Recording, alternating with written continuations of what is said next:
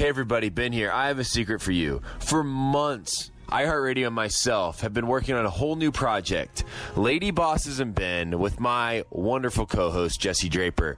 This podcast will be a podcast highlighting women that are dominating this world, absolutely crushing every arena they're operating in. If it's sports, if it's business, if it's entertainment, we are highlighting these women, lifting them up, hearing their stories of successes and failures, and then allowing you, the listener, to hear every insight into their lives.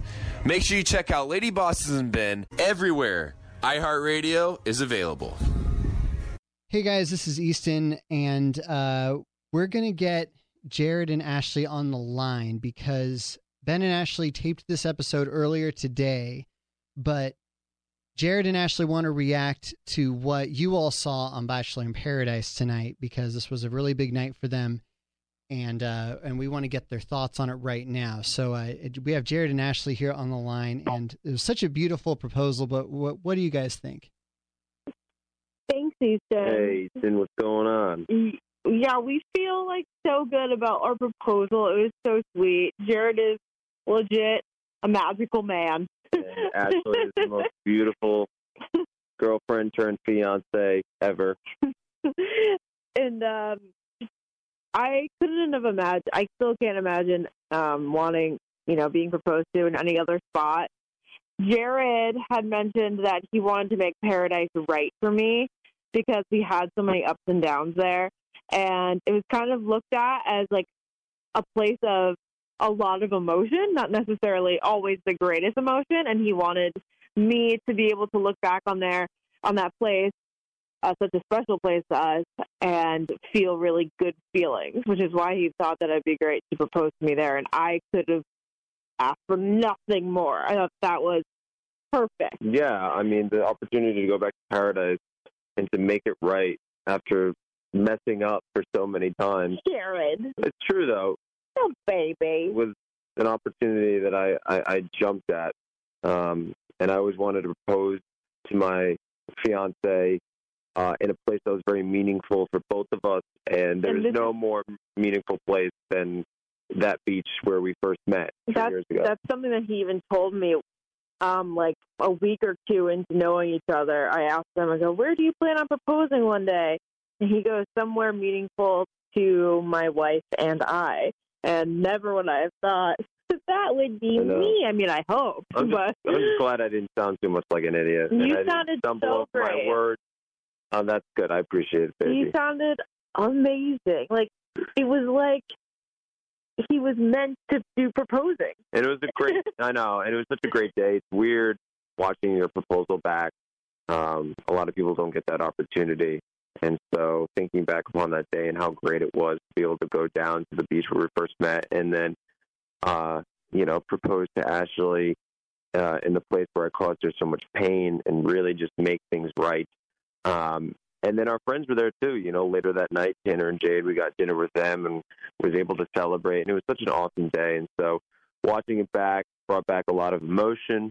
Um, but it was definitely difficult to watch back at times. Mm-hmm. Um, as you guys saw, you know, Kevin Ashley's ex-boyfriend was down there uh, in paradise. Definitely not a normal thing to have to have your ex No, of course, present for your proposal. and I didn't know. And it wasn't ideal. No, of course it's never ideal, and I didn't know he was going to be in paradise. I mean, we had weird rumors that he might be down there, and uh, Ashley didn't know I was going down to propose to her, and we were keeping it a secret. So she honestly thought that we were just going down there to hand out a day card, and obviously none of the cast within Paradise knew what was going on. So, um, you know, I did my best to try to keep that secret to surprise Ashley. So no one could have really planned, um, you know, to figure out a way to Make sure Kevin wasn't there for the moment because so- I, none of us would want him there, like for our No. own sake or for his sake. No, of course. And so, and I don't want to propose to Ashley in front of an ex-boyfriend. And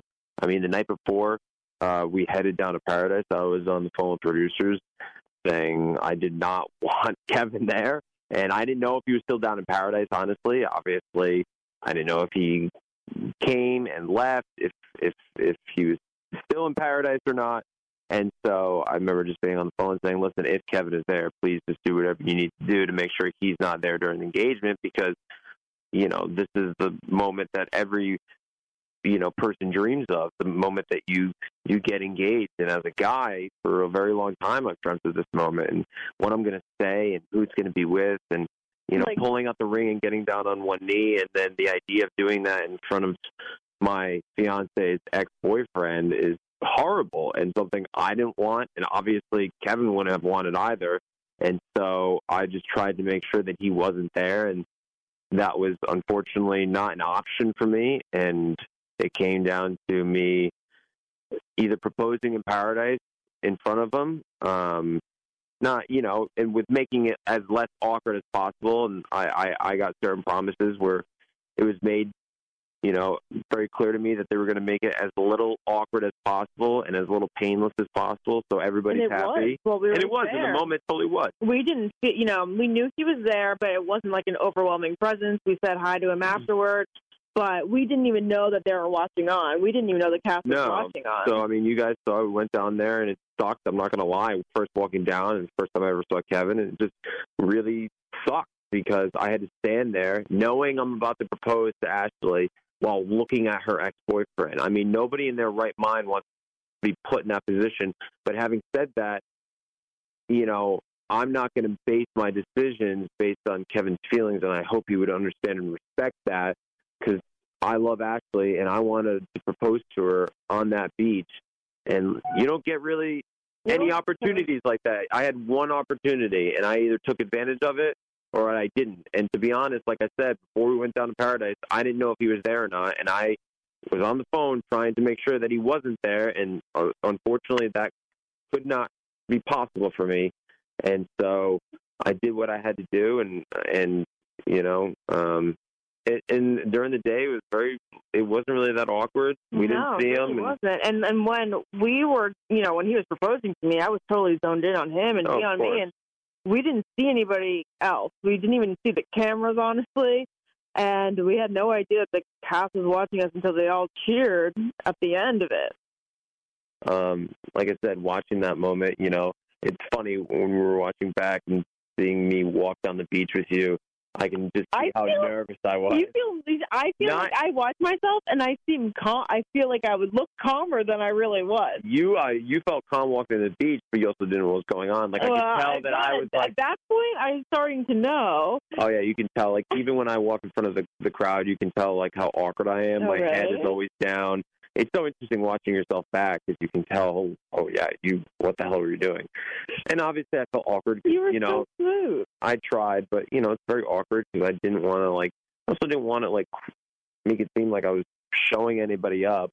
You know, walking in front, holding your hand. Yeah, you're, yeah. you're, you know, you're my girlfriend. You're uh, the person I love most, most, and and so I wanted to showcase that without making it seem like Flaunting. flaunting. no, Yeah, that the last thing I wanted to do. So, like, I just, I could, you know, it's weird watching yourself back and like, like, oh man, I can tell how awkward Yeah. I was, and my head was always down. And then, but then it was, it was better awkwardness when we were walking down the beach because then I could just see how nervous I was, which was, which was pretty funny to watch back. Yeah. So that's the cool part. That's the really cool part. You get to like, you get all those feelings back of how I was feeling in the moment. Like, oh my god, I can. I remember how awkward I felt knowing that like holy crap okay here we go. Like I'm pulling out the ring and I'm gonna get down on one knee and then open the box and say Ashley will you marry me? Just don't screw this up Jared.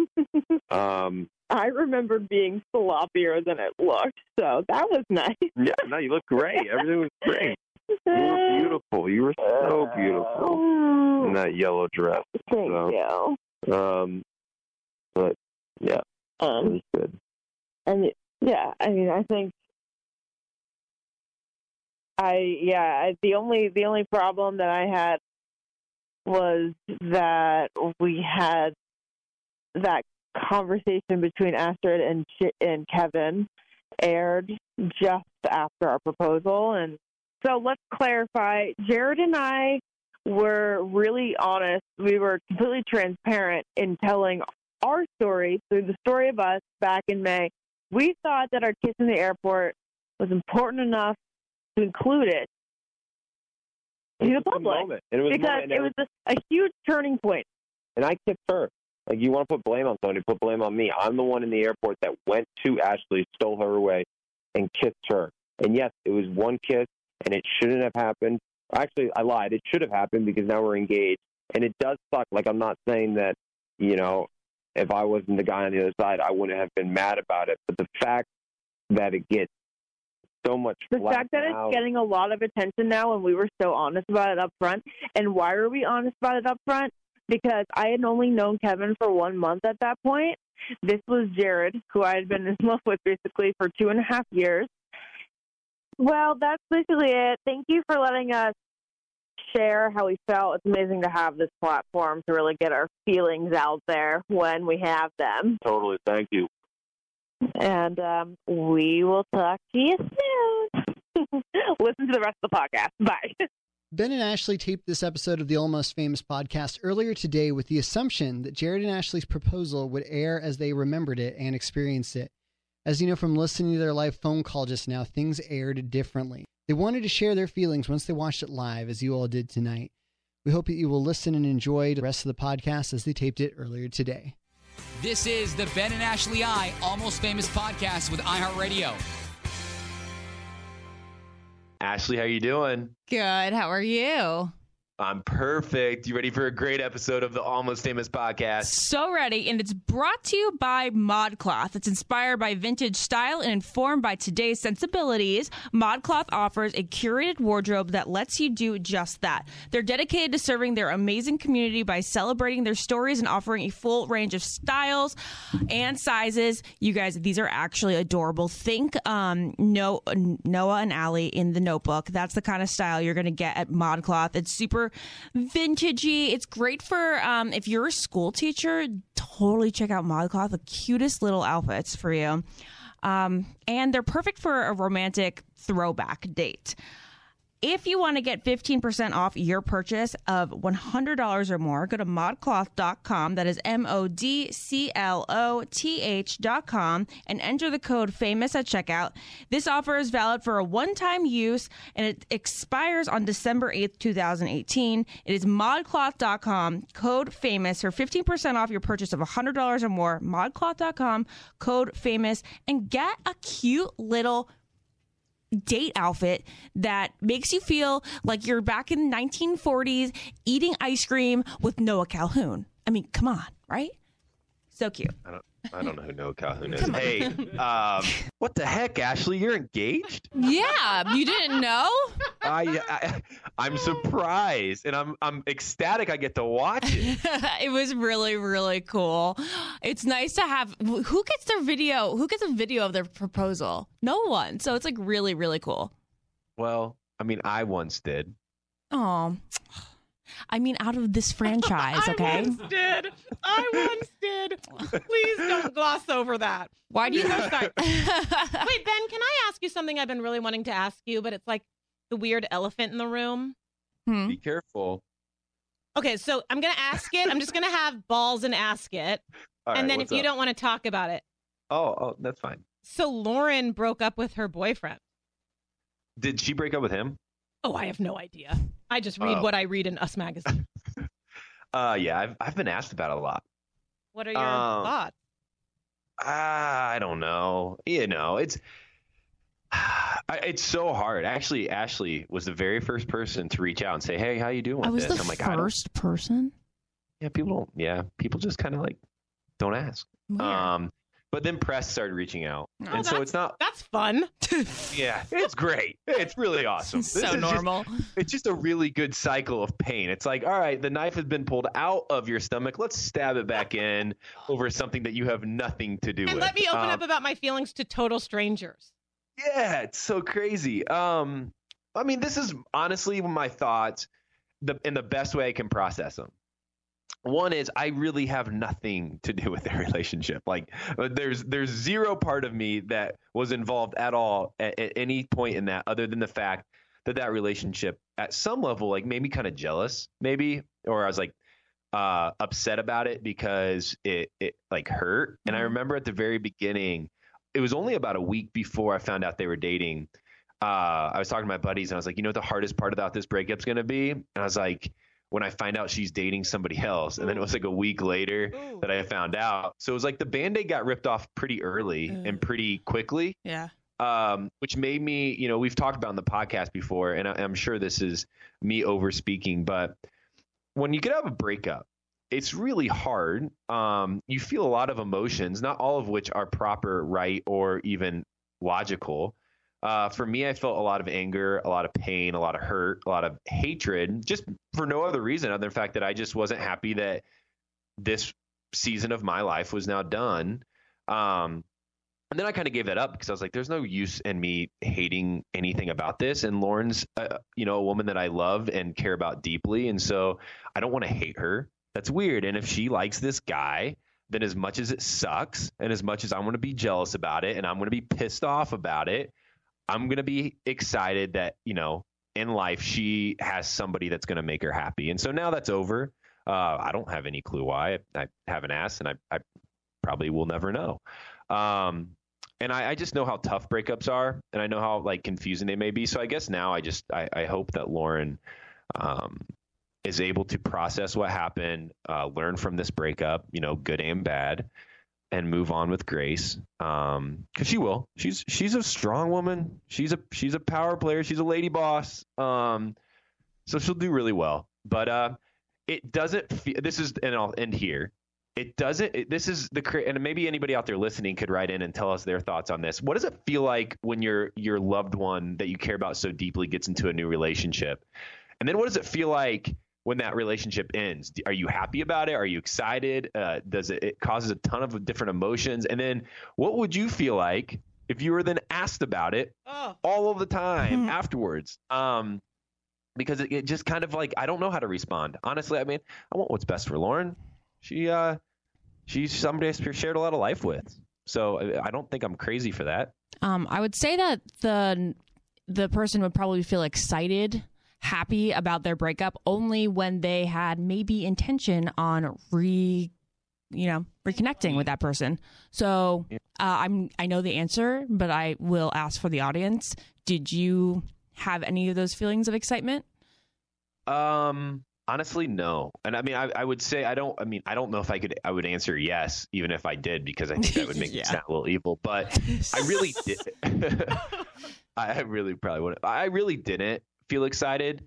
Um, you, you know, you guys and everyone out there listening has kind of been with us on this journey. I mean, this podcast started what the week that Lauren and I ended our relationship. Literally. Um, like the day. Literally, Yeah. it did. So like, it was it. Anybody out there listening has been with me in, from the beginning on this, and it's been hard to process sometimes what I should feel and what's healthy to feel and what's healthy to give up and not feel and to move on from. Um, I mean, it, it, with with all sincerity, like I, I loved Lauren a ton, um, and so I was hurt and I was jealous of this new guy. Like I, I did not like this thing. Mhm. This was not something that I looked at and was like, I'm thrilled to see pictures of this. Like that is my girl. Um, and Yeah, then I gave that- that up Yeah. yeah, it sucks. Um, and I think a lot of people out there can probably feel that and, and relate with that. And so I then gave that up because I was like, no, Ben, stop being crazy. She is no longer your girl. You, she has a different partner. You need to stop being weird. And so I gave it up. No, I moved on.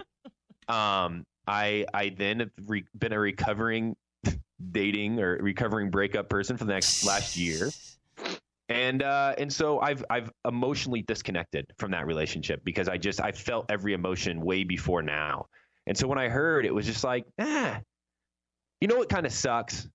Tell and this us. is definitely me over speaking. No, tell us. You know what kind of sucks is that um, I felt all of these like really unhealthy things towards this relationship hmm with the like with the hope that like this was something going to be so good uh because then I you know at the end of the day I would say you know what this has made her happy and so as a result no matter how they got there and I think we talked a couple weeks ago with with somebody about how their relationship started and was through you know they were in a relationship and they met and then they got married whatever and and now I, now this relationship I don't know what that relationship means to my relationship with Lauren or my life story because this was a big piece of pain for me Right. And if I'm, don't know if that makes I'm trying to read through what you're saying there. Are you saying, had it worked out with her and this other guy, you would have maybe found some sort of peace, like it was meant to be. solace. So Oh, I yeah, had to endure this sense. pain. Like, but look, that was what was supposed to happen for her. So now they broke up, and you're like, great, I had a year of pain, and Yeah. it didn't work out. Yeah, exactly that right. makes Okay. I get that. ha- I get that. I was having a hard time, but then again, it's like this isn't about me. Like, and I I'm, and so I'm reminding myself this as people have asked me. I was at a, a event last week in, in Los Angeles, and, and the whole press line was asking me about it. Um, because I'm not doing anything cool enough for them to ask me about. They have to ask me about my ex's relationship. Um, but that you know i have to remind my like my, remind myself when they ask this question is stop making this about you. This is not about me at all. It never will be. This is her breakup. And and so as somebody that loves her and knows her uh, and cares about her uh, i mean i guess joy in life i just hope she is like okay. Like I, I just hope she isn't hurting. I hope that she has people around her that are loving on her and wrapping her up in her arm in, in her in their arms and i'm sure she does like she's gonna be fine she's gonna crush it it just sucks in the meantime. I still think it's a little about you. Like you're allowed to Is it? have feelings. Yeah, you don't don't have to know. be so tough that you're not allowed to feel something Uh, because it's adjacent to you. Do you know what I mean? Yeah. Maybe it's not directly about you, but it's close.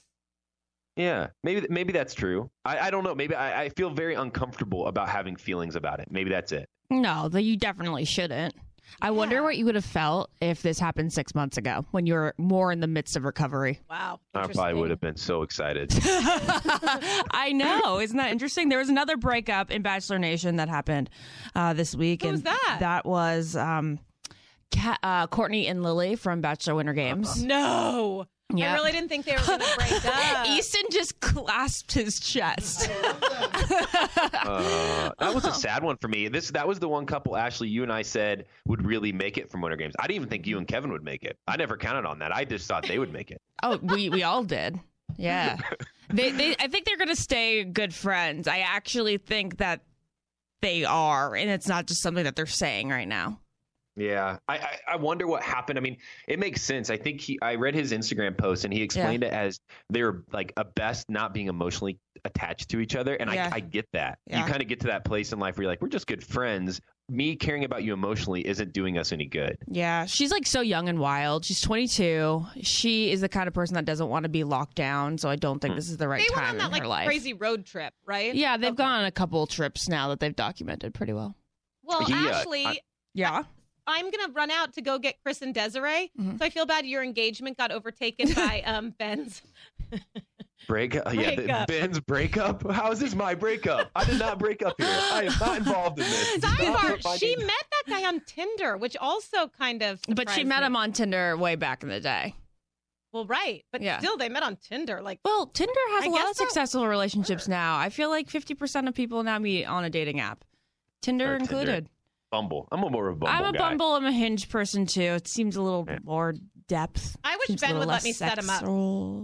Uh, you're not setting me up, Amy. Why? Nobody's setting I have Because such good taste. I'm a cowboy. I'm a wild child. I'm on my own. I'm running. I'm running free, and and I'm a you know I'm a one man show. Ever since being engaged, all I want to do is set friends up. It's just so cool that like now I get to to me at all concentrate on other people's love lives. It's because I really don't think you want to be set up. I truly don't. Yeah, Yeah. I don't know. sleep is important. You can't afford another restless night's sleep.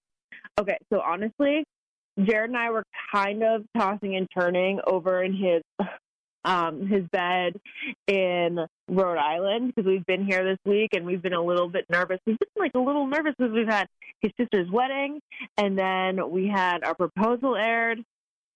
But if we had our sleep number here in Rhode Island, it would have changed things significantly we wouldn't have a restless night's sleep. So Jared likes the bed a little bit harder than I do. I like to be pretty elevated. I like to have like uh, an incline on my head. He likes to sleep pretty flat. I need a cushy. And our new sleep number is designed to help us each get better sleep.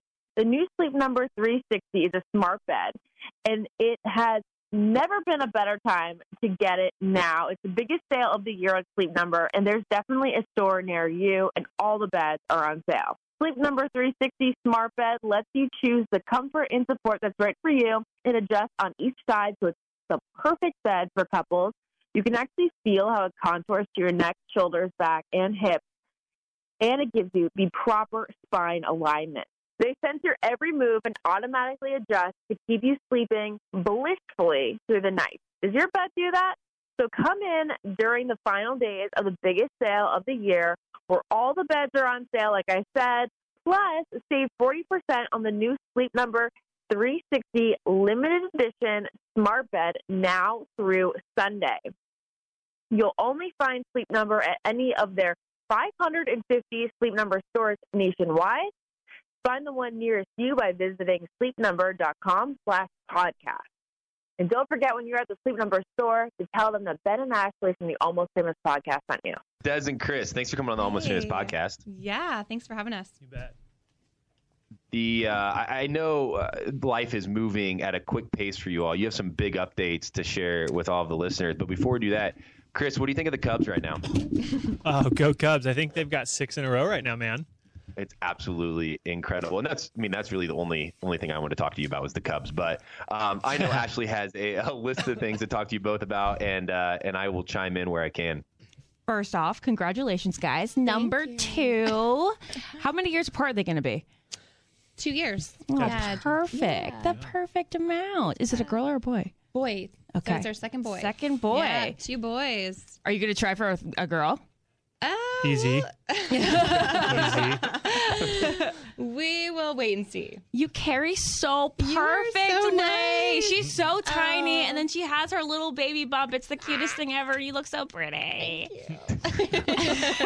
Is there anything you guys are doing differently? Are you more chill this time around? You're just like, oh, we've been through this before.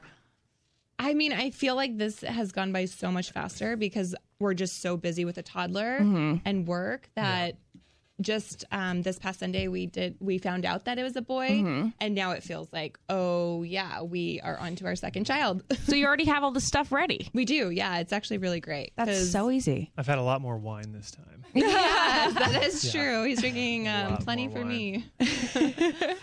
All right, you guys are also on marriage boot camp.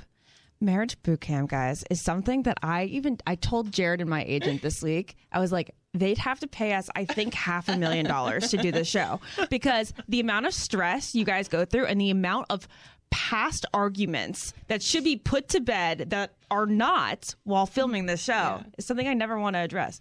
Yeah, I mean, it's definitely something that you have to like relive certain things in order to get through the show. Yeah. But um, Yeah, but we're we're both really strong with where we're at.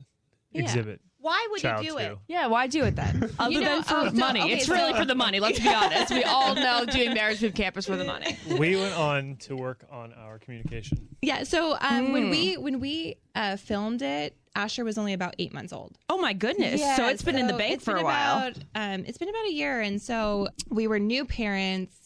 And we had been asked a couple times before that, and I was exactly like Mm-hmm. Yeah. you. And I'm like, hell no, like I never want to do it. I don't want to, you know, put our relationship out there. And then I don't know, for some reason, I just felt like when we were new parents and kind of going through that vulnerable stage, I thought it would be a good time to reconnect and work on certain things that we needed to. So would you how do, do you feel stronger now than you did beforehand? Such a good question. I was gonna, I was Wow. gonna the same thing. Don't say that. Uh, but, uh, I would say yeah. I mean, it just had to. I mean, we brought up stuff that we already knew. Yeah. Some, you know, you know I'm sure think- it'll be aired, but uh, there's some stuff that'll be aired that we were like, we were solid on, and we're solid still on. I think it's just because we were so busy with a newborn. There's things you just you know that you need to work on, but you just don't because you're like tired and busy. So the show was a good opportunity for us to actually talk about things. they brought up Brooks on the show Yeah. and that is, you know, that was your runner up. Uh, it was your third your third place on your season. Wait, just to remind people that are listening, was he the one that bailed? Yes. Okay. yeah. S- So that's Thank Ashley, God. remind, You Ashley, know, Right. remind what a everybody what happened. Oh, Okay, it was well, it was I feel awkward story- reminding everyone What what, do you mean, Ben? happened. Oh, it's okay. That was so long ago. So guys. basically, Des liked you know, he, she liked Brooks a lot, 25 and then guys. Brooks. and She had 25 guys. She liked Brooks. She liked Chris. Then there was a random guy in between. I don't remember his name. And um, then Brooks was like, you know, I'm not going. I don't picture myself at the end of this with you. So then he left, and you were quite devastated. But it really opened your eyes to knowing like that Chris was your man. Absolutely. So the whole thing is, is like, I mean, Ben knows the show gives you the opportunity. It's not even gives you the opportunity. It just happens that you are able to fall in love with multiple people. And the only part about my season that was a bummer is that um, that was the focus. Yeah. was like the drama of someone leaving rather than looking back at when Chris and my love story began. Yeah. it just got overshadowed. Right. Because it started way before Brooks left. Like Right. that had nothing to do with it. So it was just a bummer that it happened that way. But That is frustrating. but you know what? It- the show was exactly how my story needed to unfold. So I'm glad. Was I- it a stressful? I mean, I think everybody out there watching, I remember this. Was it a stressful last few days, or were you excited about the, you know, moving on with Chris? Because I really think this is my opinion. Please argue with me. The love story really just starts on the show. And it kind of begins once the show is over. So I can get how you're, you're dating up until that kind of last moment, which just happens to be a proposal. Yeah, no, true. Like Chris and I though we talked a lot we talked about a lot. Like we knew that before he even proposed that I was going to move to Seattle. We talked about our lives together. So we kind of had that picture in mind before even getting engaged. And so that was really helpful um to know what our life would look like. I think hometowns were really important for us because that's when I also felt so comfortable with his family and just felt like I fit right in. And I think it was the same when he met my parents. It was just kind of like we just, I think we, we were just meant to be, and that's exactly how we were supposed to meet. Yeah, and I to speak for Des. Um, so the difference, Ben, was that when at, at the end I was the only one there, and I had been the only one there for like ten days, or you know, in bachelorette days. But Oh, that's like, right. Uh, so I would think that she was excited to get going. You know, it was like a different build up to the end of okay, there's two guys, I've got to let one go. They're Oh, both yeah. gonna pour their hearts out for me. Um, I didn't know, right? So. I just had to stay strong. But she knew already because once Brooks left, I Drew got Drew the know. axe. Uh, you know, so mean. Oh, Drew, No, I'm sure he's no, fine. been. Um, yeah, we're doing. Everyone's doing good. So, but you know what I mean. It's He's a little married, bit isn't he? right? Is he married? I have no idea. I'm not. Actually. Oh, you're not even fri- you're not friends with them. You guys don't. s- You, did you stay chummy at all with any of the guys from your season? Um, ironically, Yeah, uh, Brooks and, and Michael G. Okay, uh, yeah. Zach Waddell, shirtless dude. Well, we know Yeah. Zach because Yeah. he's Zach Carly's Carlo. brother. Yeah, yeah, Yeah. exactly. Yeah. Those well, were we know great. Michael G. He's one of my favorite people in the world. right. I mean, those were all that those were all guys that were at our wedding. Not Yeah. to mention you know, Nuts. bachelor girls. Yeah. So. it's. a- I mean, you've been there, Yeah. Ben. You've been there. It's a different world when you're in it. Like Yeah. everything's heightened. Everything is focused on just the relationship or just on that. And then once you get into the real world, you like realize kind of what's important. Mm-hmm. and um, I don't know. We just kind of just kept going strong with our relationship and building it in Seattle. So it was nice. I, I have one lat, and then we'll dig in more here to to everything going on right now. Sure. What have you found being important um, post bachelor? I've always been interested in what do those bachelor relationships look like five years down the road with kids. What are the, some of the things that you hold sacred? Well, I think when we first started, it was the fact that we wanted to focus on each other. Like we didn't want to put any any like fame or anything like that in front of our relationship. And I think that's what made us strong. Um as for right now, I think it's just keeping family in mind, keeping what's important, like keeping like who knows you best. That's what's most important. And making sure that your marriage is strong so that your children can be strong and you know, I don't know. I think that's what's most important to us right now. Yeah, we've done a pretty good job, um, you know, for better or worse, keeping things separate, right? Like Yeah. Des was a wedding designer beforehand, and then she got into wedding design, and that's what she wanted to do. And this was a good launching pad to give exposure. But now she's at a point where she has her creation is going to take her as far as it can, right? Like The Bachelor promoting the, her wedding designs is I only going to be so good. Yeah, I But think what he's me- saying is that whatever we were doing before the show is Mhm. exactly what we're doing now. And I think that's what was most important. Yeah, and so that for us was what has really helped kept our relation, relationship strong. Yeah. So are you still designing wedding dresses? Oh yeah, You yeah, yeah. are? Oh yeah, I know. How did I not know that? I told you last time I saw you. Oh I said I could design a dress. Okay, you guys didn't have a TV wedding, but you No. were in the bridal industry. I was. So did you? How'd you feel about that? Were you like, oh, I want the TV wedding, or you're like, this way I can have more hands on? Yeah, I think we were kind of 50-50. Uh, Whatever like worked out. Mm-hmm. Um, but honestly, we were so happy to be able to have it be intimate and kind of, you know, do our thing and I don't know, have the most special people in our lives. Yeah, that way you can you make sure that you have everybody you need there, not just the bachelor cast. We had a great wedding. Yeah, It we was did. awesome. Lots of uh, 90s throwbacks and Lots of 90s. everyone on the dance floor. The music is so important. So important. So Start working on your playlist. I know. Did you have a DJ or a band? We did. We oh, did, do you know Tasos? He was on a. Oh yes. Yeah. So ironically, I knew Tasos way back in the day, like in Denver. He was on your season. No, No, he was on. he was on- An- uh, He was on Andi's season. He was on Andi's yeah, season. Yeah, yeah. So I knew him way back, like when we were like 16. And so he did our, he's a DJ. So, so he did our wedding. That's awesome. Yeah. DJs are, I think, the way to go because that way you can play all the music that you want to play. I don't know. It's stuff, all those questions that comes to wedding planning. You guys still reel them in though, because they'll go on a tangent and be like, "We're not doing requests. This is what I'm Oh, going to play." And we- like, Whoa! No, it's your wedding. Yeah, we told be him no requests Yeah, No. you gotta be careful. You told no request of friends. of certain, yeah, of okay. certain songs. Okay. Because we were like, we didn't want that typical wedding sound. Yes, it's Yeah. very known. I know exactly what you're talking about when you say typical wedding sound. it caters more to the um the parents than it does the 20s and 30s. anyway, Ben, you got any more questions for Chris and Des? Yeah, well, I'm, I'm now I want to move into. I, I was kind of letting you guys talk wedding stuff because I thought we were gonna get. I, I thought we were gonna get Ashley to to commit to a wedding dress, yeah. but do- we'll see what that about goes. a wedding date? My wedding date is going to be probably confirmed within the next 10 days. Wow. way. Yeah. J- yeah. Jared and I have his sister's wedding this coming weekend. And then the days after that, we're going to look at venues in Rhode Island. and the one that we really like, um, we have to get back to them by September 7th. So there you go. so there you go. You should just Cool. get married on the same day that her sister, his sister, is getting married, and take it over. no, that I already feel bad for the amount of terrible. attention we're going to get over, not over that Uh, couple, but you know, the guests will flock. Oh, I know. Well, it's that's okay. sad, Yeah.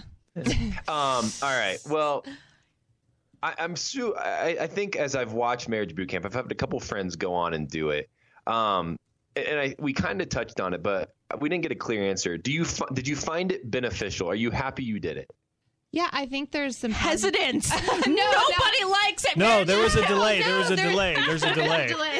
Oh, eh, like that we did. Okay, there was. There was. There was. Sorry, we were just waiting for it to come No, you know what? I think no matter what um, phase you're in in your relationship, whether that's dating or marriage, it's always good to stop and talk about it and kind of find out if there's any problems because sometimes they're underlying and you don't even see them until they're brought up. My only qualm about the show is that it's going to try to go back to your bachelorette experience, does, and you're going to be like, "Wait, we overcame that again already. Yeah, we don't have to revisit that, especially because it's such an unnatural environment. Like nobody else has to go and watch your spouse date other people on camera. You know, they would have never witnessed that. They could have like heard about how it was, but they never That's true, saw yeah. it, and it's a whole different dynamic. It really is. And I think it's just sometimes disappointing that that's what it always goes back to Mm-hmm. because Chris and I do have so many other um, facets of our relationship that should be shown. And I Mm-hmm. ho- hopefully the show will show that. Yeah. Um, but we do revisit. Yeah, we revisit The Bachelorette, which Mm-hmm. was five years ago. But um, we So do. But uh, you know what? I think it was good for us. I think it put us into a vulnerable state for Mm-hmm. us to both um, share things about our relationship that maybe we didn't know we have a the very, other felt. Yeah, we have a very select population, or a very few population that understands the Bachelor, Bachelorette. Mhm. Yeah. Those people that go through it, right? Yes. And then we have all the fans that go through it with us Yeah. and have their Oh. opinions. Yes. But you know exactly how, how it goes, right? Yeah. Because you're in it. Yeah. So You, you all, I mean, you've, I think, consistently, and just because of the people you are, and and we got to spend some good time together years ago at a McDonald's commercial. That was fun. yeah, it was fun. That was fun. Um, but I think you both have been celebrated kind of as the couple in Bachelor Nation that people can relate with the most. And and I wonder Oh, if nice. uh, my question for you is, do you think any of that has to do with the way that you two really met? I mean, or I guess you, you your love story you said started way before, you know, the kind of leaving of Brooks. But I think a lot of people out there when they watch that, they really related with both of you and were rooting for you from then on out. Did you feel that, or is there other reasons why people can relate with you so much? I mean, I think maybe just because both Chris and I were going on the show very just. I It's the right- complete. I think it's completely different now than when we were on it, and then when we were on it compared to when Jason was on it. Right? Like, I think people can relate. Every relate. five years, Yeah. there's a Crazy. jump. Yeah. Yeah. huge jumps, right? And I think um, people can relate to both both what you said. Like they were rooting for us on the show, but they're also rooting for us now, and because we're super relatable in that we. Shoot, I do mortgages. See, like, that's so boring. But um, you know what I'm saying? Like it's super normal, yeah. yeah. and you know, so that's something. Yeah, I that mean, we live a very normal life. Uh, Yeah, like you guys stay in your hometown often, not like Kaitlyn and Shawn, which are constantly on a different like continent, or um, Rachel and Bryan are constantly going from like Connecticut to Texas to L.A. You guys are like at home with the kids. It is very relatable. yeah, it stays consistent and strong, and I don't know. I think that's something that just makes us strong too. Mhm. Is Not that you can't, right? But Oh, it's just what- it's working for us, and Totally. so we kind of stay with it. each relationship is so different. Yeah, for sure. Um, but the other thing too is like the sh- just the show is just like everyday life. Like you're either gonna work out or you're not. Mm-hmm. And like you said, Ben, like the rela- the relationship does technically begin after the show because that's really when you're seeing other people's like quirks and how they like handle situations, how they handle stress. Because on the show, like There is none. no, Well, not outside- until outside of that, relationships, yeah, but yeah. outside of like the re- no- emotional. Yeah. There's not like the everyday stress. Mm-hmm. Um, so it's Of interesting. kids. No, I mean before up. kids. No, yeah. I'm saying before kids. No. Like, Yeah, he she means like you know when you go on the glamour dates, like you don't have any stress, but then you get off, and then you're And like, you oh, wait, realize how well, someone handles Yeah, Got to They're- figure out how to pay for dinner. Yeah, exactly. My steak's not done Totally. right. Or like helicopters. I mean, no. I asked for medium rare. this is easily medium. Um, are you two? Are you watching? Do you still keep up with the shows? Oh, you I- bet. Yeah, occasionally we've actually really gotten into Paradise. All right, this is the Oh, season of. Paradise. I'm here to declare that it's better than any other season of Paradise. and I, Wow. yeah, I know. And I, I was on the it's other ones. I think it was. Do think we it's think- so best. lovable. Colton should be the bachelor. No. And was Who? it right for Tia and Colton to break up? Hey, but before we answer those Um, questions, let's take a break here. I know we have uh, one of our crazy, consistent sponsors, FabFitFun. Ashley, you love FabFitFun. I love FabFitFun. Can you tell our audience about FabFitFun? Hey, Des, you love FabFitFun as much as I do, right? I do. Yes. It's real. It's gotten so good over the past year. Like Oh, I agree. I use everything in the box. If have if you guys have you guys out there have you tried FabFitFun? And if you if you haven't, it is time for you to get this seasonal box with full size beauty, fitness, and lifestyle products. Their fall box is epic. It has products like a vegan leather Vince Camuto tote, a teapot or coffee press, Glam Glow bubble masks, a beauty blender, and that's just the beginning of it. Don't miss out because they sell fast. They actually sell out so fast. This is not just something we say. It gets sold out within days. So check out fabfitfun.com and use the code almost famous so you can save $10 off your first box, making it only $39.99. Again, that is fabfitfun.com. Use the code almost That famous. tote alone is worth more than 40 bucks. The the code alone. The tote. Oh, the tote. Oh, totally. I was like, our code is worth ten dollars, but yes, the tote is worth way more than thirty nine ninety nine. Again, FabFitFun.com. Almost famous. Treat yourself. Ooh, girl, treat yourself. Should we talk about Paradise with you guys? Now Sure, that you've been I'd keeping like up and like it.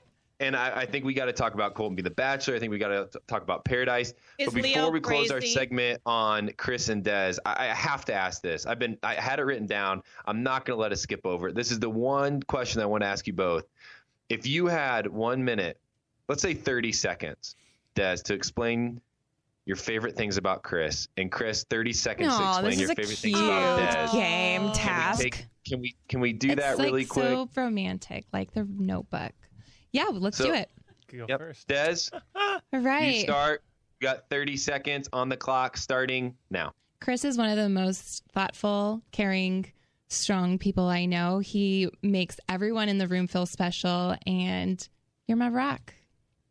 Ten seconds. Oh, um, I love it. You're also very hot, and you are a great father and husband, and I love you so much. I feel like my voice got all like quiet and sexy too. When I That's the Like, way to uh, do it. Like what's her name? Like Uh, Crystal? Yeah. Can you believe she's getting back into the voice now that she's like getting into a relationship all of a sudden? It's like, I oh my told God, him it's like, that. That's funny. I told him that. Yeah. All right, Chris, it's your turn. You can go under 30 seconds. That's fair, just not over. Okay. Ready? Go. Um, I love Des because she is very driven. She's beautiful. She knows exactly what she wants. Um, so she's not afraid to voice her opinion or mind.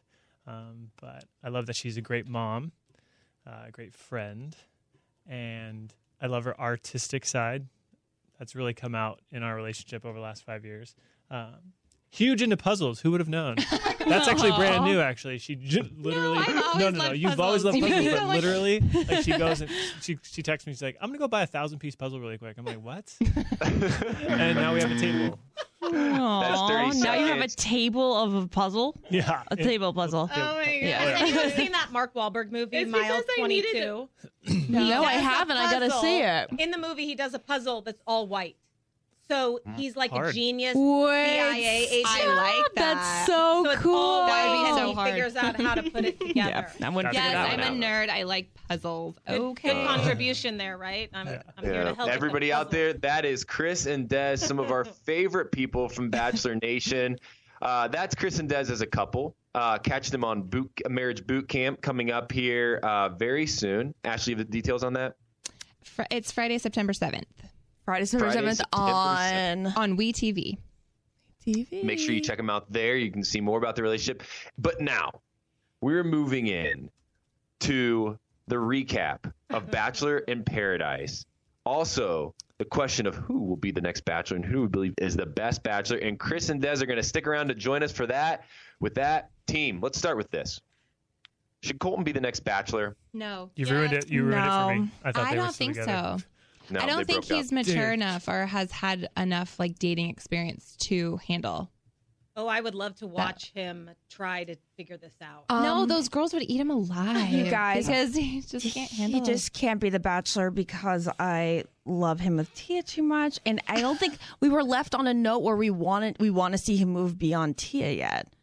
Oh, I I'm missed ready. the last episode. Wait, you guys, how heartbroken are you for Tia if he was the bachelor? Not. Yeah, So, oh my, Um, Amy, come on, where's the sensitivity? I, I'm sorry. She messed me up in the beginning of the season with all the craziness and the no, she just pick being- me, pick me. I just can't. Ladies, Yeah, never she needs- say pick me, please pick me. Wah! Like no. I love Tia. Chris was doing the same thing. love Chris Tia. doing the Let's go. I yeah. love Tia so I love works. Tia. Yeah. I think Tia is amazing, but but that's why I would say no to Colton. I think she deserves way more. She deserves someone who's going to just You know when I know loved, exactly what he wants. when. I loved Colton. Sometimes it takes a while to know what you want. Do you guys remember the episode? And I don't remember which episode it was. They were laying on a bed, outdoor bed, and she was kind of like ripping on a guy. Yeah, And Colton said, "I'm not going to rag on the guy." I know, I, I know. I really liked that because it's oh. like I didn't like that she was like dogging some dude, who knows what. She was really talking bleep, and he took the high road and was like, "I'm not going to rag on this guy." I that related is to her good. in that, actually moment. is good.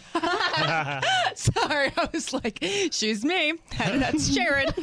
The, here's the one thing I think that the show has to watch out for, and I don't know if Colton's this guy or not, but you you all, have mentioned your concerns with it.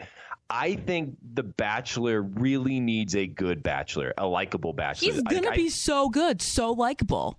You think he is? Mm-hmm. Yes, but oh, I okay. still am attached to his previous relationship. Okay. What makes him what makes him so likable to you? Because I feel like Paradise hasn't made him more likable. Yes, are you talking? Are you kidding me? That cheese conversation where he admit- where he said that cheese gives him gas. Hilarious. when he said that he accidentally zipped up his penis one time. Hilarious. And he wasn't gonna rip on people. I that like alone that. Hey. made me like him. I do like that, Perfect. It's a still wide range of emotions. So much wide range of emotions. He's just a little snuggly teddy bear. He's just confused. He didn't know what he. he Plus, I liked him when we met him. Did you hear the rumor that Ben was going to be Bachelor again? Yeah. I I just I heard, that rumor. I heard that. How do you Is that feel a about thing? that, Ben? Um, I mean, it's great that people still think that I can hold my own in that world. It also is great to think that, you know, going on 30 and people, they still think those women would be attracted to me. Ben, deal. Arie was 36 and Nick was 37. Seven. That's crazy. Um, you know that you you all get it. That I feel like if you ever were to do it again, it has to be like three years, four year break in between because it's so taxing. It's very like I'm taxing. just now recovering Yeah. from my time on The Bachelor, and I don't even know if I am. And you were sick that entire time, Yeah. too.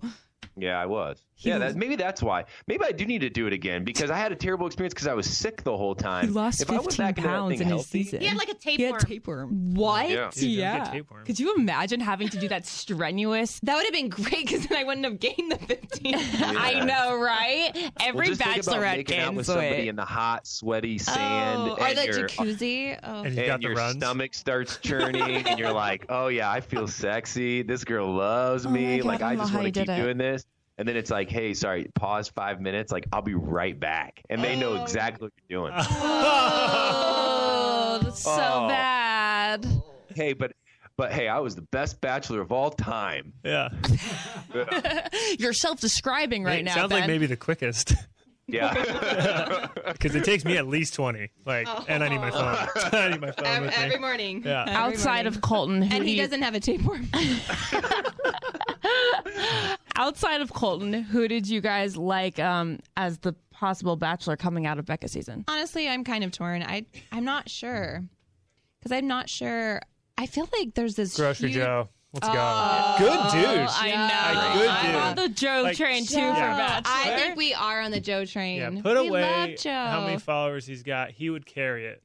He'd Oh, I carry agree. it. Well, and I girls just- will like him. Girls will like him. you know him. what? Joe is probably the most relatable person ever on this show. He just seems so down to earth and like kind of just not really sure what's going on, but goes with it. He knows what Yeah. he wants. Yeah. He knows what he wants. yeah, and I like he it. totally he just I think he might be in a relationship. I mean, I I I think him With and Kim are gonna make it, right? we'll see. So moving now, we have a couple. We we've mentioned Colton, uh, grocery store Joe. Uh, we know the others uh, that are up there for options, and two of these people, Colton and Joe, are both uh, on Paradise this year. Colton, you know, we saw this week. Uh, he and Tia had broken up. Um, I I think we have to. Because this is a bachelor focused podcast, we have to break down the recent developments on this season of Bachelor in Paradise um, the things I have written down here, uh, the big ones are obviously Leo's meltdown. Um, the guy has gone off his rocker. We've seen it happen. Can we talk about this for a second? I mean, we cannot ignore the fact that this might be one of the most epic breakdowns ever You mean in, in Bachelor history. when he was like, Kendall, I think you're beautiful. I don't know why you're not taken. I think you're a wonderful person. And I also think you're a fake actress. Oh my god! And he threw the drink. He did that. Oh, well, then he threw the drink. You guys, I to missed catch up. this. Sorry. This Oh, sounds like so You know dramatic. what? sounds He like rubbed needs me the step wrong way though. The moment he was like talking to Kendall and with the soft arm arm, arm touches. yeah. Oh, I I. just wanna Oh, kiss you right that's now. hard to my watch if it's somebody else. He is so hot, and I'm like, Okay, so let's say let me say that- this. My sister, my best friend, think he's so hot too, and my friend called him the rental version of Jason Momoa, especially when he was like Aquaman and like dove into the water and then like emerged and he was like, "Who's the snitch? Who's the snitch?" Um, but yeah, so I find I used to think that Leo was attractive, and now that I've learned his personality more, I don't see it anymore. It's just really amazing how somebody's appearance can change so much when you learn about their personality. It's very true. I, I, one of the things that drive me craziest is that I feel like Leo knows he's attractive though. Like, I, yeah, he's a good-looking dude. He's tall. He's he, he looks, you know, he looks like Chris and I. He's tall. He's really strong. He's got Yeah. long, beautiful hair. Yeah. Um, Guys. Yeah, great eyes. I mean, he's sensitive and sweet. No, um, he knows he's attractive, and he he uses that to his advantage. And and it drives me up the wall because he sits there from the very beginning and talking. I'm like, of course he's confident because the guy the guy's ego is the largest I've ever seen on the show, and that's saying something. I agree. I was upset about Leo. I don't I, I don't know. I was upset about it. Never would have thought that that would have come out of the guy that we knew back during Becca season. He was seemed so gentle and just mm-hmm. caring and gentlemanly, and all of a sudden he's just this wild animal. in a leopard shirt. I just got the side by side of he and Jason Momoa, and I mean, Jason Momoa is like the hottest person of all time, right? Oh, Like yeah, just like I agree. a stunning beaut, Oh yeah. right? I think maybe he just needs to do another Mission Impossible stunt, and it'll come. Yeah. Isn't he like a huge Justice League. He's a You know stuntman. he's He's a just get Just put him on the Bachelor. I just didn't like him because I felt like he, the way He'll- he he'll- complimented the girls was like as if, yeah, he had a huge ego, and the way he complimented them was kind of condescending in the sense of like, oh yeah, like needing, trying to make them feel like, oh, I know, I'm making you feel real special. right Oh, now. yeah, yeah, That's yeah. what I got from it. Yes. Maybe he could. But they ate it up. Kendall loved it when she was talking to him, and I don't know. Yeah, I was upset with that. What do we do as fans of the show? We're all now fans of this show. Now, when when we have a character like Leo on it and he upsets us all and we're angry, is it fair for us to get angry and to be like that was ridiculous, like that guy has issues or as fans do we just need to not talk about it and do it like we would treat every other human in the world and not judge because we don't know the full story? How and how do we go about this now? Because one thing I was just so angry with Leo, we have to decide as fans how we're going to handle characters on this show that we really are angry with. And Love what's the hate. best love to hate. What's the best avenue and platform to discuss it? Because one thing that the show has always done is it's allowed us the ability to see through people's characters and say okay we don't want to be that um, moving forward. We want to be better than that. We want characters on this show to be better than that. And so chris and des before we break you here because i know you have to get going how as fans of the show do you handle people that you get really angry with? Oh, man. How do we handle the show that we get really. How do we handle the people on the show that we get angry with? Do we give them the benefit of the doubt? Chris just drinks more wine. That's a good answer, actually. I, I play yeah I play that. I wonder what producer's asking him that question. Yeah, we I do do that way- too. We do that too. No, he even rewinds to listen. I'm like, give it up. Give it up. Jared and I are constantly rewinding, trying to find like edit points. Yeah. Um, how to handle it? I don't even know, to be honest. It's easy. Okay, so It's I really will say easy to it's be re- critical. yeah, super easy to be critical, but then I guess we always have to remem- remember that there's always like if someone's starting to become the villain, right? We know, right? The four of us know that that conversation is now always being had in the house. Like, Mm-hmm. did you hear that so and so did this? And it's like, why don't you guys why don't you guys talk about that for a second? So It's everything's "I just more know about that." heightened. Yeah. Yeah. So Fair maybe they weren't that bad of a person, but now it's become so bad. So we all we have to remember that. Yeah, I feel like. I give um people on the show a benefit of the doubt more so because I've been on it. But um, it's still fun to watch. Yeah. yeah. hey Talk Des about. and Chris, thank you for your advice. We appreciate you. Um, we're going to let you go. Thanks for joining the Almost Famous podcast. Thank, you so much. So you guys think about Selena Gomez hair. Selena Gomez has the best, thickest, shiniest hair, and I'm guessing she uses Sugar Bear hair.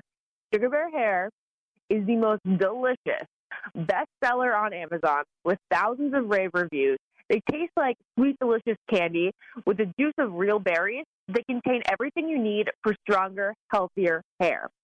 When I first heard about it, I was like, oh, yeah, sure, whatever. But then I started using it. Two gummies a day. And man, oh man, is my hair stronger, shinier, and feeling better than ever before. It's I feel like it's so much thicker now. These little bears actually have as much vitamin A as four cups of broccoli and as much and as much vitamin C as one cup of cranberries and as much vitamin B12 as four organic eggs. And if you're using Sugar Bear hair, don't be surprised if you see an improvement in your nails as well. So go to sugarbearhair.com slash almost famous for beautiful hair and a healthier you. That's sugarbearhair.com slash almost famous sugarbearhair.com slash almost famous for Selena Gomez quality hair, guys.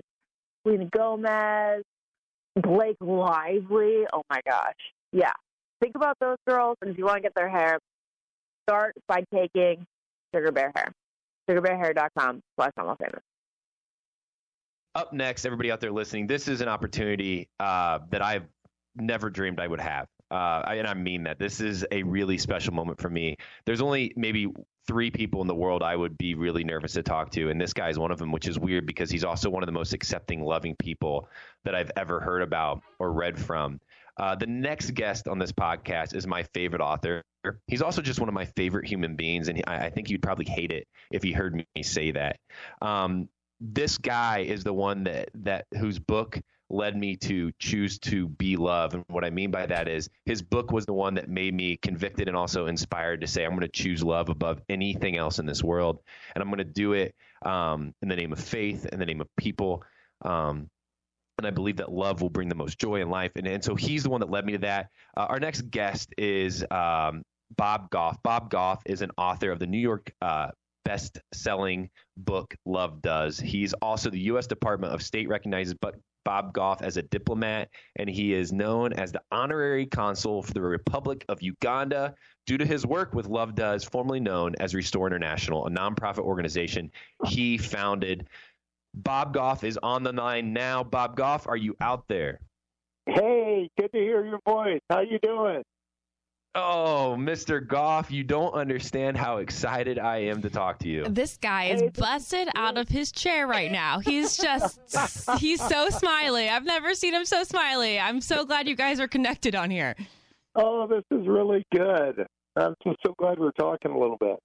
Um, it's it's hilarious, Bob, because as we were prepping for this conversation, uh, one of the people that that help out with this show, putting on this almost famous podcast, Tori, uh, texted me and she says, I'm going to cry. I'm so excited for you. I'm also a huge fan of Bob Goff. And so you have fans, I mean, obviously all across the United States. Uh, my friends in Denver and my friends uh, that I know were so excited for this moment for, for me. Um, so, Mr. Goff, I want to start with this by saying, uh, you know, what has inspired you in your life to write these books based on love? Yeah, I think I, I agree with you. It's kind of like faith, hope, and love. Those are the things that are going to last. And I, I spent my uh, entire career as a lawyer winning arguments. You'd know if we were arguing because I'd be winning. Uh, but I just decided at some point along that that that isn't going to actually last. All these arguments that actually loving some people and loving people without an agenda. Like uh, as soon as your love has an agenda, it ain't love anymore. It's just another program. And so we just started helping people out. You don't have to go across an ocean uh, to do that. You can go across the street, but wherever you go, just make some moves and find somebody, and then just actually see how you can be helpful to them. So, simple concept. People have been doing it for centuries. They were doing it long before you and I got here, and uh, long after. Uh, but there's something about being super purposeful about it. Just to say, I'm going to actually take one thing and uh, and then just go a little bit deeper with it. And for us, it was schools in countries that had conflicts. If there was an ongoing civil war, that we would start a school there. And and we're, actually, we're we're the students most of the time. We're learning a ton as we go. kind of building the plane while we're flying it most of the time it's it's absolutely incredible, and a lot of people on this podcast, uh, you know, we have half a million listeners every week, and a lot of them have kind of walked this journey with with Ashley and I. And one thing they've always asked is, you know, what has inspired you? What books inspired you? And, and I know, I don't know if you know this or not, but Love Does, and, and you've recently came out with a book uh, called Everybody Always that I'm, I'm right in the heart of right now. But Love Does is the book that really did, as I said at the beginning, I was on a mountain uh, in Wyoming, Buffalo, Wyoming, and I was reading it, and I said, from that moment forward, uh, even though it might be tough at times, I'm going to choose to love because you convinced me in your argument that love was the best answer. And so I want to ask you, why do you believe love is the answer to life? I think the uh, what I've noticed, and I know you and Ashley have noticed as well, is that people have tried all these other solutions for the most difficult questions that are out there, Uh, but the one that seems to work is uh, loving people. Even when it doesn't appear like it's working, there's something that like outlasts all of us. Uh, if you actually love people, uh, and if you you've got to, if you're going to give away love, you need to understand what love is. Uh, when my daughter was in high school, I actually wanted her to be a nun, but she liked guys. no So way. like, okay. So uh, when the boys come by and ask me out to the prom, I, I told her to ask them, what's your definition of love? And because they're guys, they won't know. So send them home, have them think about what love is, and when they know what love is, tell you, and then you'll decide if you go to the prom with them. And if they come back and say it's like butterflies, I mean, you can get that from bad pizza. But love is sacrifice and commitment. And if we can figure out and we know that loving people is sacrifice and commitment and just get past whether how it feels at the particular time, uh, then that's been super helpful to me. It's helped me when there's been a couple days where I've tried really hard at something and then it actually hasn't turned out. And I go like, no, no, no, I'm not doing it for the applause. Because if you want applause, join the circus. If you actually want love, just be prepared to just uh, commit to something and do whatever it takes uh, to get there. And I think that's where the longest relationships I've had and you've had have been founded on like people that sacrificed and were committed to us. What did the prom date come back and say? Oh yeah, yeah. The the boys would circle around, and actually, what's beautiful is there's a beautiful vetting that happens if you can actually kind of define the terms of your discussions uh, by by actually having vulnerable conversations to say like, this is literally what I'm looking for. And if if it's just uh, the feelings, all that, then let's go bowling. But if you actually want to go do life together, then let's understand what we're aiming for. What's that beautiful thing on the horizon? That you're aiming for. I met Sweet Maria Goff uh, 32 years ago. She wouldn't go out on a date with me for three years. you seen what I look like. Just crazy hair and all that. But she saw who I was turning into. And that's one of the things that's been helpful for me. If there's somebody that's been kind of difficult, I just think to myself, I wonder who they're becoming not who they used to be. The people that I think have shaped me the most were people that believed in me enough that even though it was kind of a rough draft of the person I was going to become, they saw the guy I was turning into. And that's what people who are, like, uh, to your point, Ben, people who are turning into love, one of the hallmarks about them, they see who the people around them are turning into. Huh. I mean, Bob, uh, you know, we have a lot of people um, that listen to this podcast and write in about relationship advice, uh, just in terms of both romantic and, and personal and their life with their family. Um, you've been known to deal with people in some of the most, some of the life's hardest situations, um, be that from divorce to sickness to illness. Uh, in your book, Everybody Always, there's a, there's a beautiful story of, of how you you loved on your neighbor during an illness and one of the things that that we've been asked uh, as people write in is how do you maintain a, a, joy or how do you find fulfillment in life's hardest situations? Um, and and oftentimes I struggle answering that. So I was going to push that to you to see if you could help our listeners out. Yeah the first thing that occurred to me when you uh, framed that was to look beyond the obvious. Um, so sometimes there would be an immediate obvious answer uh, even to one of the most difficult circumstances, and to say, is there something deeper here that I can understand? One of the things I've learned uh, from writing books is that the best chapter titles come later. so when I turned in Everybody Always, I uh, I turned it in. There was no chapter titles. They're like, buddy, you forget something? I'm like, no, no, no, no. The better titles will come later. And uh, so uh, let's say there's a circumstance where some of your listeners you've experienced uh, rejection, and where you would say, uh, you know, that's the title of that chapter. Actually, if you give it a little while, you'll probably retitle that thing more accurately, Release. Or some time where you've had something that you really worked on. I built a lodge. It took me 20 years to build this thing uh, a couple of guys made a mistake and burned it to the ground. I'm like, rats. And one of the things I would have titled that chapter, I'm out, but I gave that a little while. We're rebuilding this thing, and I would more accurately title that chapter, I'm back. And so one of the things that has been super helpful is to just say to slow down and to just say there's a better chapter title for this um, than the one that occurs to you right away.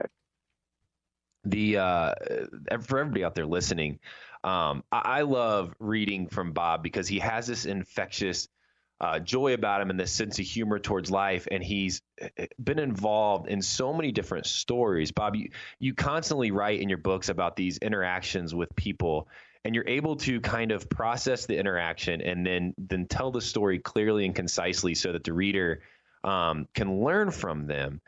I, I think as I read your book, sometimes I get envious, honestly, because your life has been full of so many interactions that are so meaningful. If I am asking you, I want to have these meaningful interactions. I want my life to matter. I want to leave a legacy. Um, you've been able to do that, and you do that in a way that's been shared with so many. How? Oh, I think the uh, like perhaps you and Ashley and the people listening, uh, I'm uh, paying attention to what's happening. I get easily distracted. I'm like that dog in Up. oh, oh, that's so funny you said that. I was uh, I I hooked up. We got this old 2001 Suburban, and I hooked this trailer up to it. We started driving from San Diego towards Canada. And uh, I was driving up the road. Have you ever had it happen to you where you're wondering if you locked the door or turned the oven off? And I just couldn't remember putting the latch on the trailer. so I didn't slam on the brakes. I pumped the brakes. I pulled off to the side. And this is after having traveled quite a ways. I pulled off to the side. Sure enough, the latch wasn't on the trailer. and I was one bump in the road away from having that thing pass me in the fast lane. And while it looked like I was hooked up to that trailer, I wasn't actually hooked up to that trailer. And so we're all looking for the same thing in our lives love and purpose and connection and a couple authentic relationships. And I think the way that you put a latch on it is to be intentional and purposeful to say what's actually going to outlast me? What are some of the things like this idea that you're known for your opinions but you're remembered for your love? Like that would outlast me. So what i'm trying to do is put a latch on those things. And we try to do it in different things big and small. And what you do is you'll find the things you're looking for. I uh, I wanted a 1971 Volkswagen bus. I hadn't even thought about one of those for 30 years, as soon as I decided I wanted a 1971 Volkswagen bus, every third car is a 1971 Volkswagen bus because mm-hmm. you'll just find the thing you're looking for. So if you're looking for great stories to help you make sense of your life, then all of a sudden you'll go like you'll have uh, a way to like in context to say I want to put a latch on these things that I believe. For some of your listeners, faith might be a big deal for you. Put a latch on it by actually doing things. Like, and it's not because uh, like God wants you to uh, do him a, a big one and like you know a favor by doing something nice, but it's like you put a latch on everything you believe by actually putting it into action. And so that's what I'm trying to do every day. And I write down, I have a practice, and I think that's what I've noticed about people that have um, or uh, more clarity on why they're doing what they're doing. I uh, write down the things that I'm observing during the day. I bet I send myself a hundred emails a day. Isn't that crazy? I yeah. get him. I get home. I'm like him again. Block. Um, but what I'll do is take everything I think about everything, and I'll put it all in one place. I have a document that's 1.6 million words long. Isn't that crazy? It's everything I think about, everything. So even this morning, I spent the first hour just reflecting on some of these things to say, like, who's the guy I want to be? Like, what is it that I want to um, leave behind? Who is it that I want to do? And that gives me some focus on what am I going to do today. I know why I'm doing what I'm doing. I uh, I wear. If you ever see a photograph of me, you'll always see me wearing a Boston Red Sox hat. And I'm not a Red Sox fan. I've actually never even gone to a game. Uh, but my neighbor across the way, Carol, who you mentioned, Ben, was a huge Boston Red Sox fan.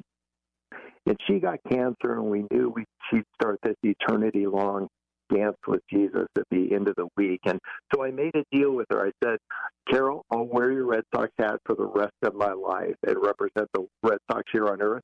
But in exchange, every time Jesus walks by you in heaven, you need to mention my name. I know I'm oh. going to buy into the deal.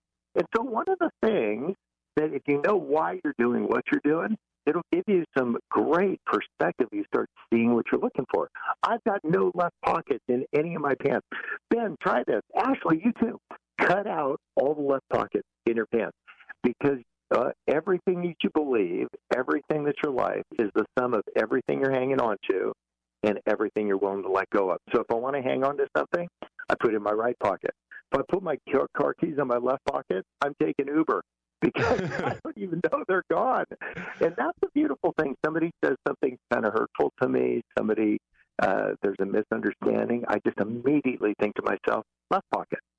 And so this whole idea, if you have these practices that have become like routines for you, those will be the uh, the ones that actually will continue to give context for your life.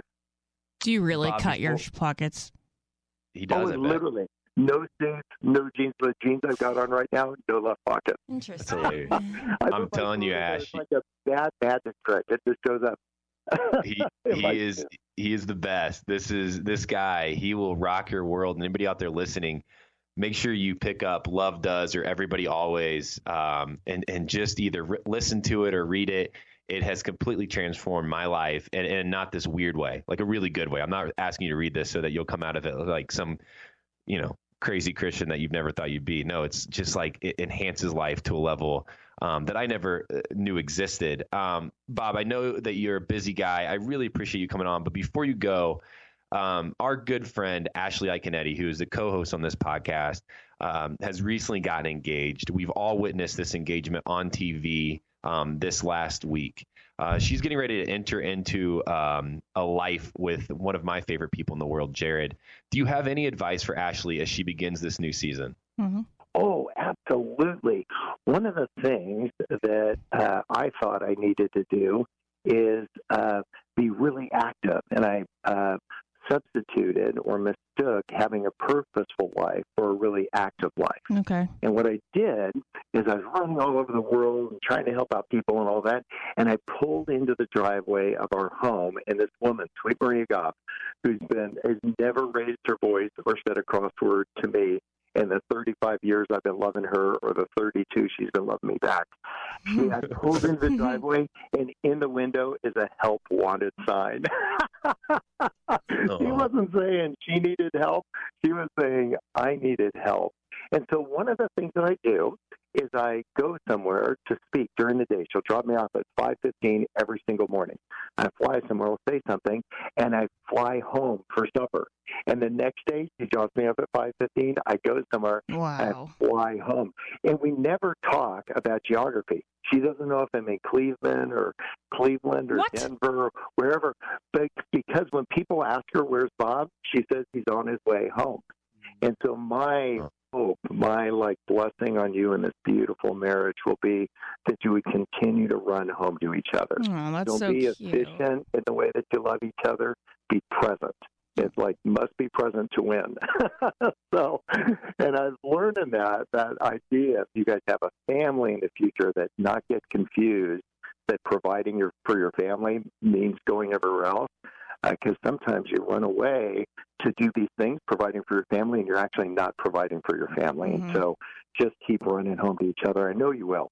Oh, I love that advice. Thank you. This He's, is a uh, great time. Hey, and do this. Geocache everything. Geocache great. My daughter, when she was getting born, Maria had some. Uh, she was in a lot of pain, so I was writing a note. we knew what flavor my daughter was going to be. I said, "Dear Lindsay, I forgive you for wrecking the car." and I dated it. I said, "I love Dad." I put it in a pickle jar and I buried it. And then 18 years later, my daughter wrecked the car. Um, instead of saying the predictable thing, like be more careful and all that, I gave her a shovel and the latitude longitude. I told her where to dig. And then she dug this jar up. She's like, Dad, you forgave me before I was born. Oh, that's adorable. So do that. Geocache them great.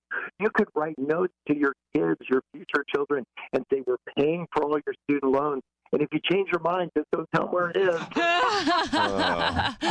That's so cute. Oh, Mr. Oh, Goff, we appreciate you, man. Thank you so much for coming on here. Hey, before you go, Ashley, you want to hear the and everybody in the studio, you want to hear the coolest thing I think about Bob? What?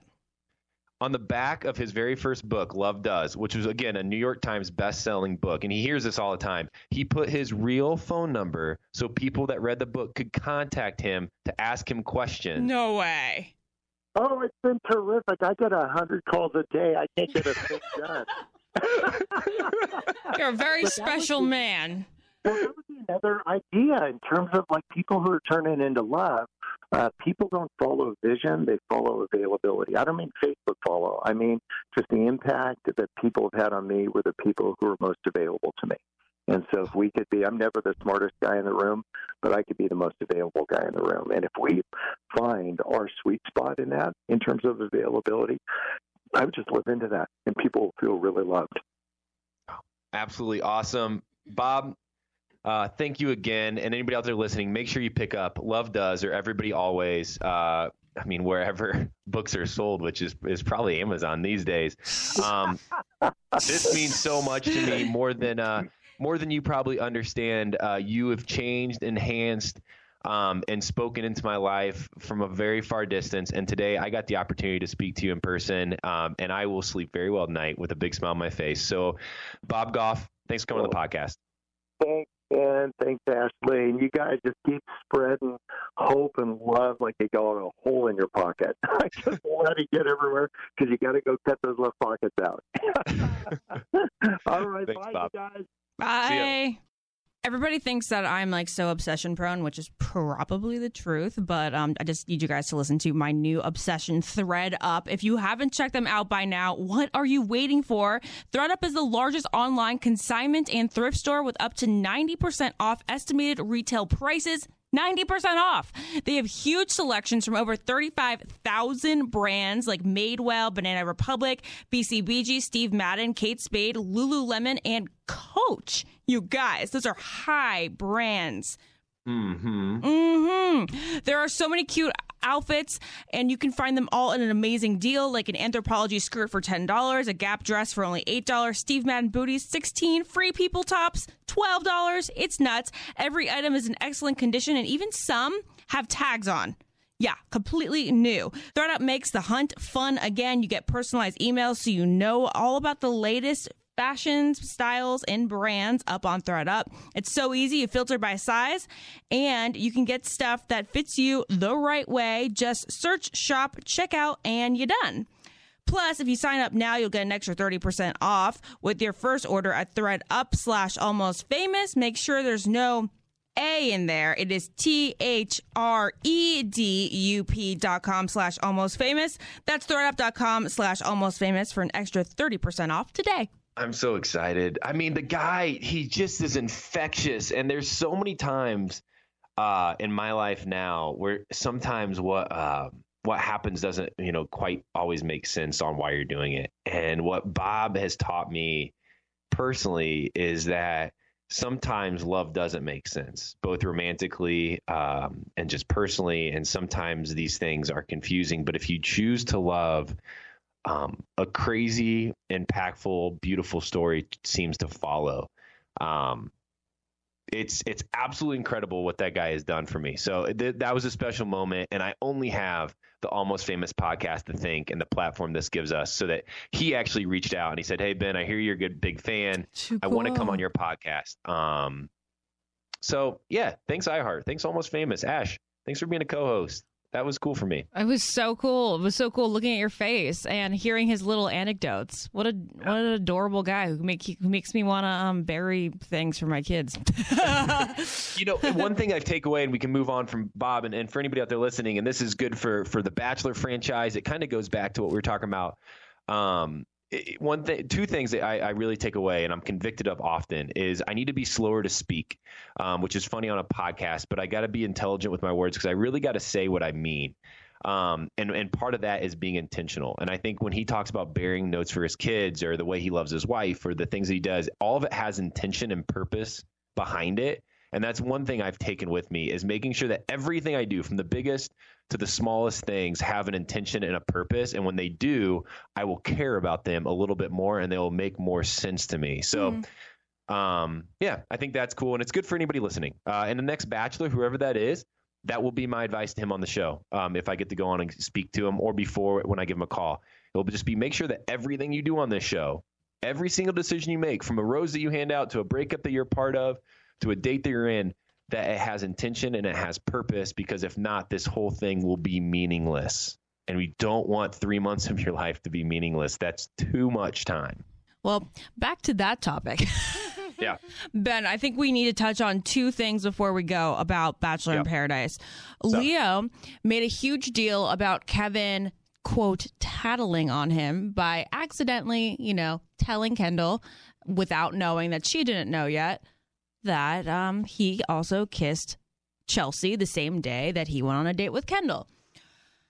I don't know how Leo thinks he was going to get away with this, like tattling, and he made a huge deal of it. It's like, dude, you're living within, uh, I don't even know, like a not even like an eighth of a mile radius with 20 other people. You don't think she's going to find out? You're going to call this tattling?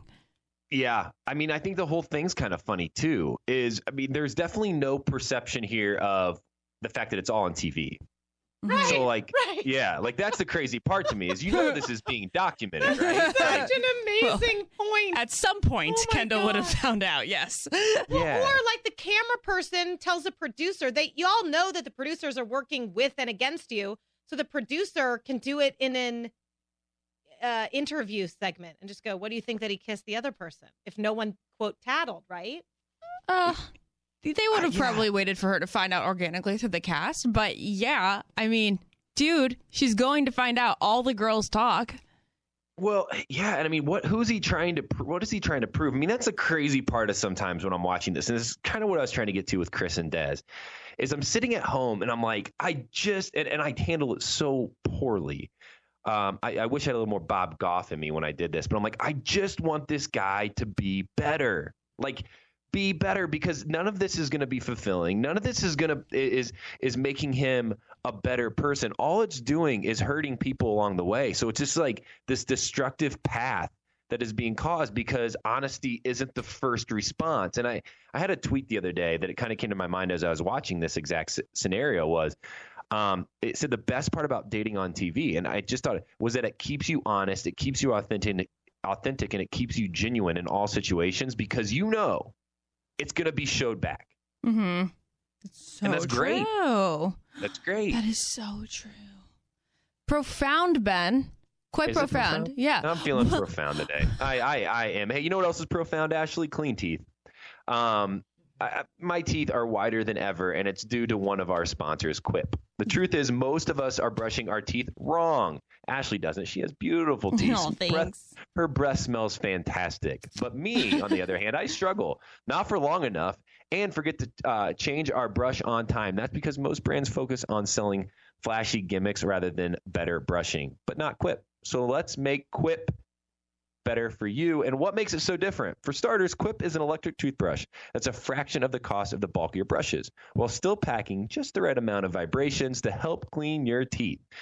Quip's built-in timer helps you clean for dentist recommended two minutes. I've always heard that. That's one of those health things that have stuck with me for the last 28 years. Is two minutes is the way to go. Oh, yeah. And guiding pulse that remind you then to switch sides. Next, Quip subscription plans are for your health and your health alone, not just convenience. They deliver new brush heads on a dentist recommended schedule every three months for just $5, including free shipping worldwide.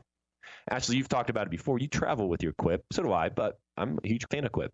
I love the way that you can stick it on the mirror and there's a case so that the toilet bowl flush doesn't make your toothbrush dirty. Uh, that's, we've talked about this before, but I have a buddy who I traveled with who puts his toothbrush in the shower on the floor. Yeah, you said this. I don't like it. Disgusting. It's Quip doesn't gross. let you do that. Mm-mm. Quip also comes with a mount that suctions right to your mirror and unsticks to use as a cover for hygienic travel wherever you take your teeth. Quip starts at just $25. And if you go to getquip.com slash almost famous, that's the name of this podcast, right now, you get your first refill pack free with Quip electric toothbrush. That's your first refill pack free at getquip.com slash almost famous, spelled just to help you out. G E T Q U I P dot com slash almost famous. Ben, one more thing about Paradise. We need to talk about the Eric Cassandra and Angela love triangle. The guy said, I'm all in with you, not interested in dating other guys. Woke up the next morning, said yes to a date with Cassandra. And then Angela goes, you told me last night that you were all in and didn't want to date anyone else. And then he goes, Yeah, well, I woke up this morning with a changed mind. And I was like, Oh my God, no, you saw Cassandra and you changed your mind. Uh, yeah, I wish he kind of just would have said that. I know. Like, yeah, I told you that, but like this Cassandra girl came in. I mean, because Angela was kind of the the unspoken sweetheart of paradise, in my opinion. Yes, she's so underrated, and we thought that she was gonna be such a big deal on night one. I think like all Yeah. the guys were into her, and then she's just quietly entered a relationship with Eric, and we really haven't heard from her much since. It's it's it's a beautiful dilemma too because they really got us fired up about their relationship. It was so cute. Their date was so meaningful, and they were just all bubbly and kissy and talky and doing everything that cute couples do. And then all of a sudden, things change so quickly. And uh, I mean, it, I wasn't a fan of this situation. I, I'm a fan of Eric. I've been around Eric a couple times. I'm a fan of Eric. I I would love to ask Eric at some point, and, and listeners out there, I wonder if Eric um, is proud of the situation now. I wonder how he feels about this because this was from from my standpoint this was a really not um, a manipulative situation it wasn't an angry situation it was just one that hurt Uh, watching Also, why did he say yes right away? Why didn't he at least say, I'm going to go talk to Angela first and I'll get back to you with an answer? He was so eager to say yes. yeah where does this play out I don't know. We will find uh, out soon. i mean like what do you think it does How do I think it plays out? I think he's going to Yeah. end up breaking up with Angela. Ugh, i was so excited for her Yeah. and him. I don't know. I, I get. I really got into this one. You're right. Maybe par- this is the best paradise ever because like so good. I was really drawn into Joe. I was really in favor of Joe, which I think. Geez, can that guy lose? I mean, the whole country was in favor of Joe. It's like poor guy.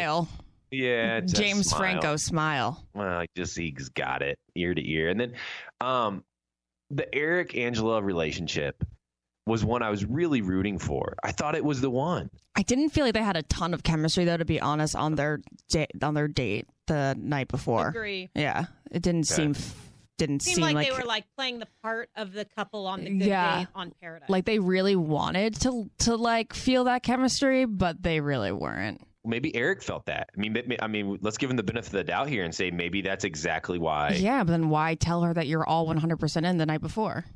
Oh, because she was looking good and he got mixed up in his emotions. I Just don't say know. it. and Just she had honest, the right? rose. Who had the roses on that episode? Uh, on this coming episode, the guys had the roses. Mm. he gave it to her, or she gave it to him. She That- gave it to him, and why now and now it. with Hello? Cassandra, now he has the rose. Right, Captain Obvious. Yeah. hmm Um, and so finally, uh, the T and Colton breakup. We mentioned it before. Um, Ashley, you're heartbroken over this. You love Yeah. their relationship. Yeah, I just think you know maybe you'll see them again on Bachelor in Paradise six, and who knows what'll happen there. They were But doomed to fail from the start. well, that's what Does people said about me Colton's and season of Jared. The Bachelor, if he's the Bachelor. oh, Uh, no, she will not. She Oh, will not embarrass herself good like that. She will not do that. She would not do that. No. Why? Okay. If she loves him so much, Yeah, well, she knows that she's been rejected by him and that she he chose to not be with her. So Mm. she's not going to go on. I don't know. Mm, I don't know. If, If now show there's could pull that 24 other girls, 24 Yeah. What if he other girls to compete breaks with. up with her again and the whole thing. Ay, ay, ay. What if he asks and he's like, "I'd like Tia to be there so I can further explore my confusion." I'd like you to enter in the competition Yeah. for my love. Yeah. I'll Yeah, really know after going through 25 whether or not you're the one. I have a really nice proposal for you. How about you come on to the show so that we can continue this relationship amongst everybody else? Because I'm just not sure yet. Ashley, I, uh, before we end here, what a cool podcast. Uh, we got to talk to Chris and Dez. Um, we we got to talk to um, one of my favorite authors, one of just my favorite people, Bob Goff. I mean, that's that that hits deep. My hands were actually sweaty the whole time. Um, but we we kind of skimmed over it, and it was a little bit on purpose because I need to take a second to say it was so cool that you allowed the world to watch the. I don't know if you really had a choice, but um, I wouldn't have wanted to be proposed to any other way. I got I got the opportunity to see Well, of course you I would. get proposed to. Um, And I want I want you to have a little bit of a time here to tell the audience, that the listeners who have been with us really since the beginning, what that feels like, what that felt like, and just remind everybody that you still are very much in love. Oh, there was this point in Paradise too where I just thought that Jared and I, we were, I was like, oh, there's no hope, but I'm to ask this guy random questions. And he goes, I go, um, where are you going to propose to your future wife one day? And then he goes, um, probably someplace that's special to both of us. And, you know, never would I have thought thought that that cool that I would ask that question legit on the sand of the place that three years later we would be getting engaged on. So it was the most special place we ever could have gotten engaged. And I mean, you guys, he, I tell him every day, and I'm flabbergasted by it every day, but he is my romantic comedy character come to life. I don't know how that guy is so wonderful to me.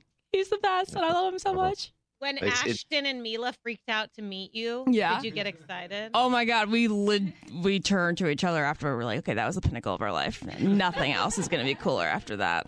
No way. Uh, I think I, I think you have some cool moments coming ahead. Like Aw, thanks. like Bob Goff said, you're always going to be coming home to each other. Um, so sweet. and, I uh, love that idea. Isn't that awesome? Yeah. You just you choose to always come home. Um, when you come home to Jared, uh, you want to be looking good, right? And there's one way to do that. Um, you got to get on the tote. Oh yes, Le Tote can fit you better than any other retailer out there because online shopping is tough, and you have to commit to a piece without trying it on first, which just seems wrong. And I'm sure you have a ton of uh, clothes that you don't wear just because this, because you ordered something online, it didn't fit right, and then you're like, ugh, I don't want to deal with the return. Well, Le Tote makes all of this super easy.